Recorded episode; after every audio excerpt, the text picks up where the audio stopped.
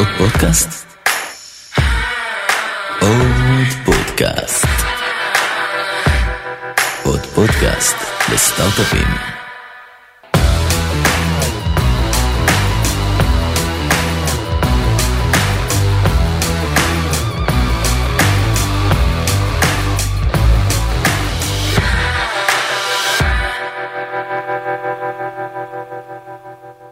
ברוכים הבאים לחלק השני של הפרק שלנו עם דוקטור מיכל פס שמעוני בסדרה על כאבי גדילה.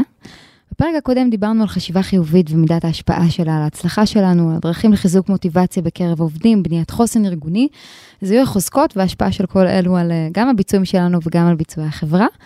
אה, בחלק הזה של הפרק אנחנו נתמקד בניהול סביבת העבודה החדשה שלנו בחודשים האחרונים, הבית. אנחנו נדבר אה, קצת יותר על הקשר שבין גוף הנפש, ההתמודדות עם הסטרס שאנחנו חווים אה, וחוות והדרכים האופטימליות לניהול הסביבה הזאת.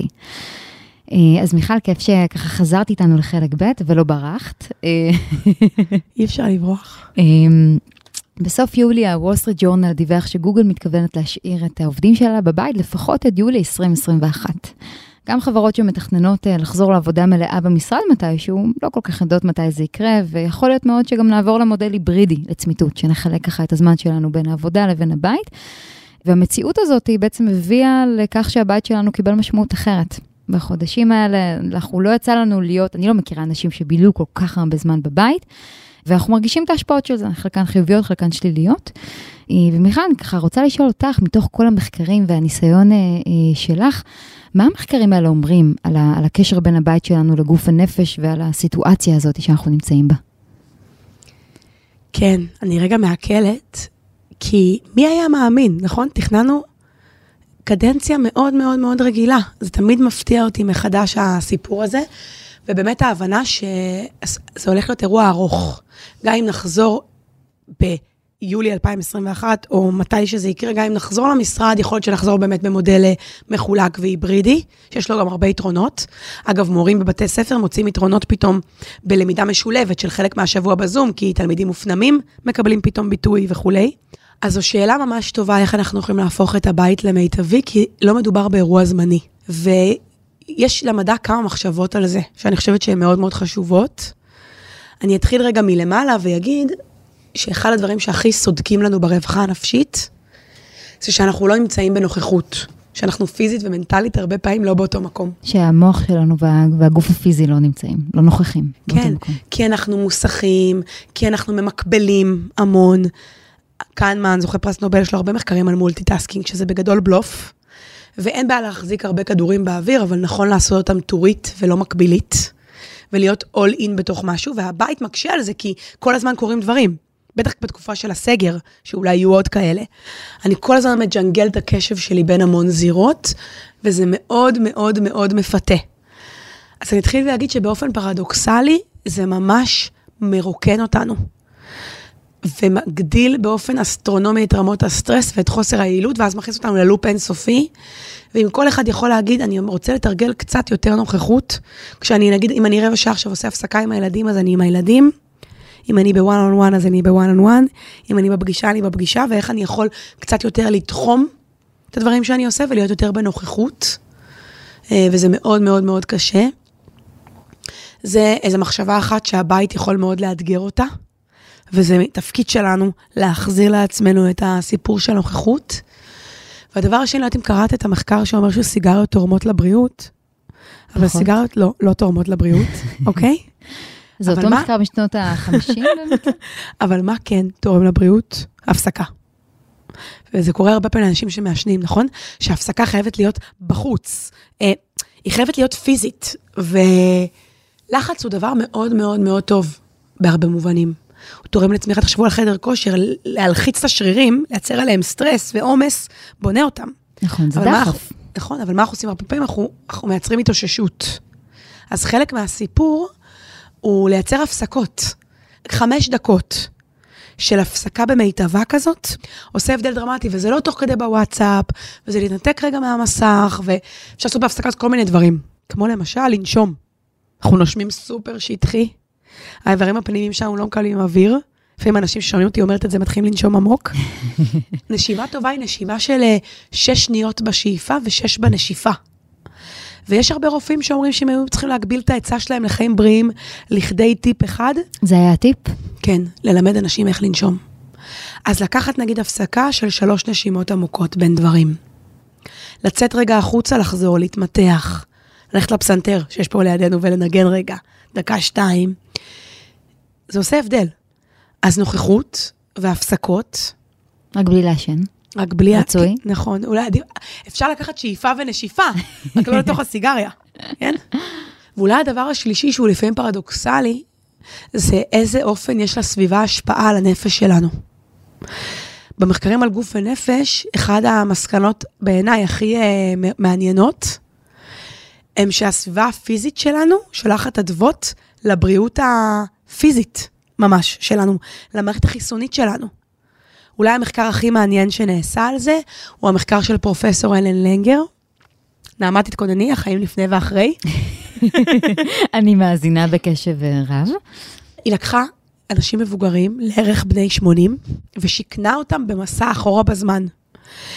היא עיצבה מלון שנראה כאילו זה שנות ה-50, למרות שהמחקר קרה בשנות ה-70, והעיתונים בהלך רוח התקופה, והכתבות ברדיו, והמוזיקה, והיא ביקשה מהם להתלבש כמו שהם היו לבושים פעם, והכל היה כאילו חזרנו מאחורה בזמן. היא בדקה אותם פיזיולוגית, לפני המחקר ואחריו, והתוצאות היו בלתי נתפסות. השמיעה השתפרה, הזיכרון השתפר. המפרקים שלנו נוטים להיות אה, נוקשים עם השנים, היא ראתה גמישות במפרקים. האצבעות שלנו מתקצרות בזקנה, ידעת את זה? לא. כן, מתקצרות. היא ראתה מדד של התארכות באצבעות. דברים שהיא לא האמינה. כמה זמן נערך המחקר? שמונה ימים. שמונה ימים? שהם חיו במסע אחורה בזמן, היא ראתה שחבר'ה שהיו זקוקים לעזרה בהליכה, בישיבה, פתאום הפגינו יותר התנהגות עצמאית. היא עושה את המחקרים האלה בכל מיני הקשרים, נותנת לאנשים לענות על מבחן ראייה בסימולטור של טייס, ורואה שהביצועים משתפרים. והיא מסכמת את המחקר הזה ואומרת שכשאתה שם את המוח שלך במקום בריא, הגוף מתאים את עצמו. אגב, גיסתי, שהיא מעצבת פנים, היא ארכיטקטית, עדי סדן פדות, עושה דברים יפהפיים, והיא היא ממש משתמשת בזה, כשהיא מעצבת לאנשים את הבית, אז היא אה, מנסה לחשוב איך היא יכולה לתלות את החוזקות שלהם על הקירות, כי אז הם יחיו אותם יותר. היא מנסה לחשוב איך היא יכולה, כשאנשים מבוגרים רוצים כל הזמן, תעשי לי מעקה נוח, שהאמבטיה תהיה בטיחותית. רגע, בוא נשים בתשוקה, חיות. להתקלח זה כיף. זה אושר אינסופי. ראיתי עכשיו שרוצים לעשות טלפון במקלחת. אה, אוי ואבוי. אוי ואבוי. רגע להיות בנוכחות. זה השקט, זה, אגב, זה המון רעיונות אה, באים במקלחת הרבה נכון, פעמים. מה כי אנחנו באמת קודם. מתנתקים. וכמה אנחנו לא עושים, מה נשאר לנו? מרחבי התנתקות כה קטנים, וגם אותם? אל תקנו. וממש אנחנו יכולים לראות איך הסביבה הפיזית שלנו שולחת אדוות למ- למ- למחשבות שלנו, למי נהיה. אני בתקופה של הסגר תליתי תמונות של עצמי עם סבלנות. כי אמרתי, אני צריכה מזה יותר, או של רגעי הומור. אז זה לתלות את החוזקות שלנו. את יודעת שהמחקר של גלופ אומר גם, שאם תתלי את ה... תדביקי חמש מדבקות של החוזקות שלך על הלפטופ, את תחי אותם יותר. במיילים שתעני, בכתיבה שתעשי, כי יהיה לך איזה תמרורים של מה צריך להיות. אז איך אנחנו יכולים לעצב את הבית שלנו שיוצאים מאיתנו יותר בריאות וחדווה, ממש לשים דברים פיזיים. בשיחת הכנה באמת הזכרת כמה מהנקודות האלה, ופתאום הסתכלתי על הספרייה שלי, וקלטתי שיש שם באמת כמה ספרים שהם, שקניתי אותם פעם, כי רציתי לשפר אצלי אה, אה, אה, כמה חולשות, ואף פעם לא פתחתי אותם. אבל הם תמיד שם מולי. זה נורא מתסכל. נכון. נורא מתסכל. אגב, מרי קונדו ככה התפרסמה על שיטת הסידור הבית, נכון? של מה שלא משמח אותך, תזרקי. אני אגיד תתרמי, אוקיי? אני אתרום. אה, אני אחזור הביתה היום ואני אתרום. כן, אנחנו עוברים דירה ותרמנו עכשיו הרבה ציוד, ויש משהו נורא נורא מרגש בלראות שמה שאתה לא זקוק לו, משמח מאוד מישהו אחר. היא אומרת, הבית הוא כמו הלא מודע, וכשהוא, שיש בבית שלי ערימות של דברים שלא משמחים אותי, שלא מוציאים את המיטב, ש, שמעמיסים גם סתם, בלי שם, אז אני, זה מייצר אצלי איזה שהן טרדות. ואני אומרת, איך אנחנו יכולים לייצב את הסביבה שאנחנו גרים בה, כדי שתיתן לנו יותר חיות וחדווה, ותביא את האושר של הניסיון שלנו פנימה. ואיך כל זה באמת קשור לניהול סטרס, מהצד השני? יש כל מיני דברים שנותנים לנו הרבה סטרס. אחד, שאנחנו עובדים באינט- בלי אינטרוולים, כמו בספורט, אז ההפסקות עוזרות בזה. הסיפור הוא לא להקטין את הלחץ. לא יודעת אם ראיתם את הרצאת TED, How to make stress a friend. הרצאה מאוד טובה עם מחקרים שממחישים שסטרס הוא דווקא מעולה לנו לבריאות בהרבה מובנים. המחקר שאני הכי אוהבת זה שמלמדים אנשים, תקשיבו, אתם יודעים, כשאתם חווים סטרס, אז ההורמונים שלכם מאותתים למוח להיות במיטבו, והם אחים, ומאירים אתכם, והם ומאפשרים כל מיני דברים. ואז הכניסו סטודנטים לסיטואציה מלחיצה, בכוונה, נתנו להם להרצות בפני המרצים שלהם על החוזקות והחולשות שלהם, כשהמרצים היו צריכים לתת להם פידבק כזה, כזה. מין פרצוף לא מעודד. מפחיד אפילו. כן. ואתה עומד עם הספוט עליך ונותן הרצאה על עצמך. מלחיץ. עבור חצי עשו להם הכנה של לחץ הוא בעצם מחיה ומה היתרונות שלו, ועבור החצי השני פשוט נתנו להם לעשות את ה... קוראים לזה stress-based simulation. נתנו להם איזו סימולציה מלחיצה, להתנסות בסטרס. אפשר לבדוק מה הסכנות של לחץ לאורך זמן, זה שהוא מכווץ את שרירי הלב בלי הרפייה, ואז הוא מייצר לנו כל מיני בעיות, כמו התקפי לב, מחלות לב, ופגיעה מסיבית בבריאות שלנו. וממש הראו איך התערבות של 15 דקות, 15 דקות לא יותר, יצרה הבדל בקיבוץ של השרירים סביב הלב.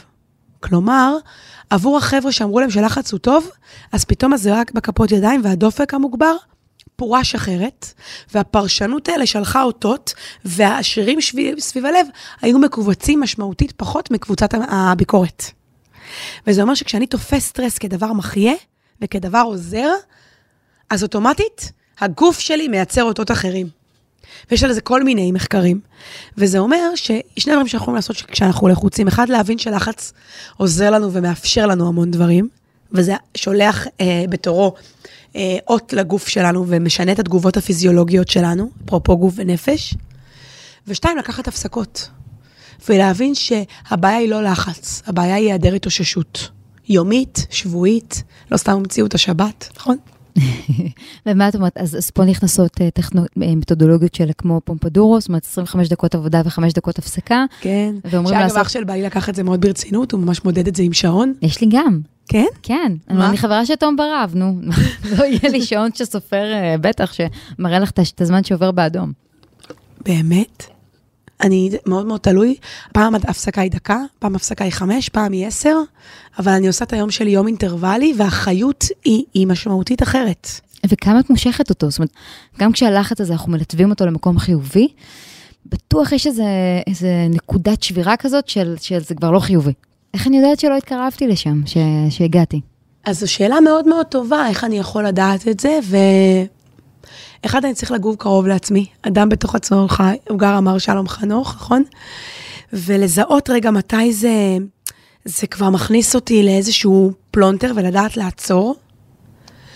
ושתיים, לדבר על זה רגע. שני דברים שמאוד מאוד עוזרים, זה לשתף כשלחוץ לי וכשקשה לי, וזה עושה אותי, דיברנו על זה פעם שעברה, הרשות להיות אנושי, נכון?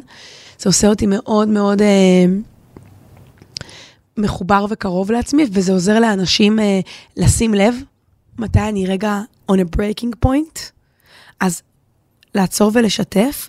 עוד דבר שאני מאוד מאמינה בו זה ג'ורנליזם, זה לכתוב. לא יודעת כמה מכם ניסו כתיבה אוטומטית. אני עושה את זה שלוש פעמים בשבוע. מה זה אומר כתיבה אוטומטית? את לוקחת דף ועט, את לא מתכננת מה את רושמת, את לא קוראת את זה אחר כך בדרך כלל, ואת פשוט רושמת מה שעולה על ראשך. איך שקמתי בבוקר? כן. או, או דבר אחרון, אני עושה את זה לפני שאני נרדמת. ואני לוקחת כמה דקות, לפעמים אני שמה קטע נגינה ברקע, אני עושה את זה גם לאנשים בסדנאות. לפעמים אנשים נכנסים לזה בעמדה מאוד צינית, נו, אין לי מה לכתוב. באמת, מה שיוצא, בלי שיפוט. ואנשים פתאום מגלים, אה, לא ידעתי שזה בכלל מעסיק אותי. הלא מודע יוצא. אני מאבד בעין חוויות אחרת קצת, וזה אחד הכלים, פני בייקר הוא חוקר אה, באוניברסיטת סטנפורד, הוא מראה שזה אחד הדברים שהכי עוזרים לסטודנטים בתקופות מבחנים להוריד סטרס. שלוש פעמים בשבוע אני רגע כותב, אני עושה איזה עיבוד לחוויות שלי, אני נותן לעצמי איזו תחושת אנושיות כזאת, ואני יכול להתקדם. אז זה יכול להיות בשיחה, וזה יכול להיות בכתיבה.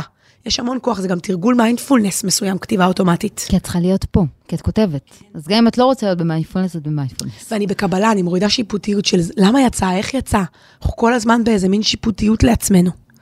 אז זה עוזר בזה מאוד. הרבה אנשים שמאוד שיפוטיים ויש להם הלקאה עצמית אה, מפותחת, אמרו לי שכתיבה אוטומטית עזרה להם. מעניין. ואיך אני יכולה להביא את זה באמת לידי ביטוי בבית שלי? אה, וממה כדאי אה, להימנע, אגב? בהנחה ואנחנו לא יוצאים עכשיו לשיפוץ נרחב. אז אה, לעצב את הבית, לקחת בחשבון שיש הבית שנראה זה לא רק אם יפה ונוח, גם צריך להיות שם דברים שמחיים את הדברים שחשובים לי, את הלב, ונותנים לי להרגיש במיטבי, כל אחד והחפצים שלו, או הצמחייה שלו. או הצמחייה שלו. במקרה שלי. לקחת הפסקות, לתרגל איזושהי נוכחות, וגם להגיד שמותר לנו לפעמים להיות רגע בעצב או בקושי. את יודעת, אה, הבת שלי צעירה אה, לא מזמן, ציור יפה, וחייכתי ואמרתי לה, איזה מהמם. ואז היא אומרת לי, בת חמש וחצי, היא אומרת לי, אמא, מה זה החיוך הזה? אמרתי לה, מה, איזה חיוך? אמרתי לי, את חייכת ככה, בלי שיניים. ואז אמרתי לה, האמת, אני ביום, אה, לא יודעת איך להגדיר את זה, אז אמרתי לה לחוץ, היא אומרת לי, מה זה לחוץ? צודקת, ילדה בת שש. אמרתי לה, נורא מפחדת לעשות אה, השלכה. זה יום שאני בו מרגישה קצת אה, עצובה, ואפילו עצבנית, מתוחה. ואז היא אומרת לי, אמא, זה חיוך של עצובים? בקיצור. היא אומרת לי, בקיצור, אמא, זה חיוך של עצובים? אז אמרתי, האמת, כן. אמרתי, אז לא הבנתי, אז למה חייכת? כי אני גם שמחה שציירת. אז לי, אז אפשר להיות גם שמחה וגם עצובה באותו זמן? כן, האמת אפילו מומלץ. ו- ולהבין ש- שיש מורכבות כזאת, שאנחנו חיים את הניגוד הזה של, אנחנו גם בלחץ, וזה גם מאפשר לנו כל מיני דברים, וזה גם לוקח מאיתנו דברים, ואומנות המ- האיזונים. אז בהכי פרקטי שלי, זה יהיה הפסקות, הכי פרקטי. הכי פרקטי, בהמשך לפרק הקודם. זה יהיה הפסקות והתאוששות, זה יהיה נשימות עמוקות, זה יהיה כתיבה אוטומטית, ובעמוק שלי יותר זה יהיה להבין ש, ש, שלחץ מאפשר לנו משהו, ואנחנו רוצים להכניס את עצמנו ללחץ, אנחנו באיזשהו מקום גם בוחרים בזה, כי זה חלק מלהיות חי ויצרני זה מנגנון. לא סתם אה, אצל דחיינים הרבה פעמים זה מגיע. נכון. שאגב, אני גם קצת מהדחיינים. שב- ואז פתאום הדדליין, נכון? מאפשר איזו התכנסות אחרת של המערכת. נכון, ודברים טובים יוצאים. אז אתה אומר, טוב, זה משרת אותי כל פעם. אז, משרת. אז זה מנגנון שהוא... הוא... ולהכיר בזה מאוד שזה טוב. משרת אותך, ולא לדעת שזה משרת אותך, אבל תוך כדי לכעוס על זה ולכאוב על זה. אני אומרת לפעמים לאנשים, תדמיינו שהקורונה נגמרת שבוע הבא. כי המוח לא מבדיל בין דמיון למציאות, אז הטריק הזה שאני עובד על עצמי, ואז אני פשוט מסדר את הארון, אני, אני מפסיק לדחות דברים שחשוב לי לעשות. כן, הזמן הוא לא אינסופי. כן. זה עוד וואי, שנייה נגמר. כן. איזה כיף. טוב, מיכלי, קשה אה, להאמין, אבל אה, נגמר לנו הזמן. דיברנו פה על מלא נושאים, איזה כיף. נכון. בא לי להביא אותך עוד פעם. בא לי לבוא. אנחנו נעשה את זה. להיפגש איתך, אני תמיד אומרת כן. אנחנו נעשה את זה, חד משמעית. אה, אז אני אגיד לך תודה גדולה שבאת וחלקת איתנו ככה מהידע והניסיון שלך והדוגמאות והסיפורים, זה פשוט מרתק. אה, ונאמר תודה גם לתום וגיא ול ironSource על האירוח. תודה אה, רבה. אני ממש מאחלת לנו לקחת, לפעמים הדברים הקטנים, הם מייצרים איזה הבדל. אנחנו קודם עושים את ההרגלים שלנו, ואז ההרגלים שלנו עושים אותנו. אמר את זה פילוסוף לפני הרבה שנים, אה, הנרי דיוויד תורו. לגמרי. אז זה אה, הצעד הקטן הזה שמכניס אותנו לעשייה ולשינוי. אז תודה לכם, אנחנו נתראה בפרק הבא של עוד פודקאסט על כאבי גדילה. סיימנו ככה באופטימיות ועוד איזה ככה טיפ, שזה תמיד כיף.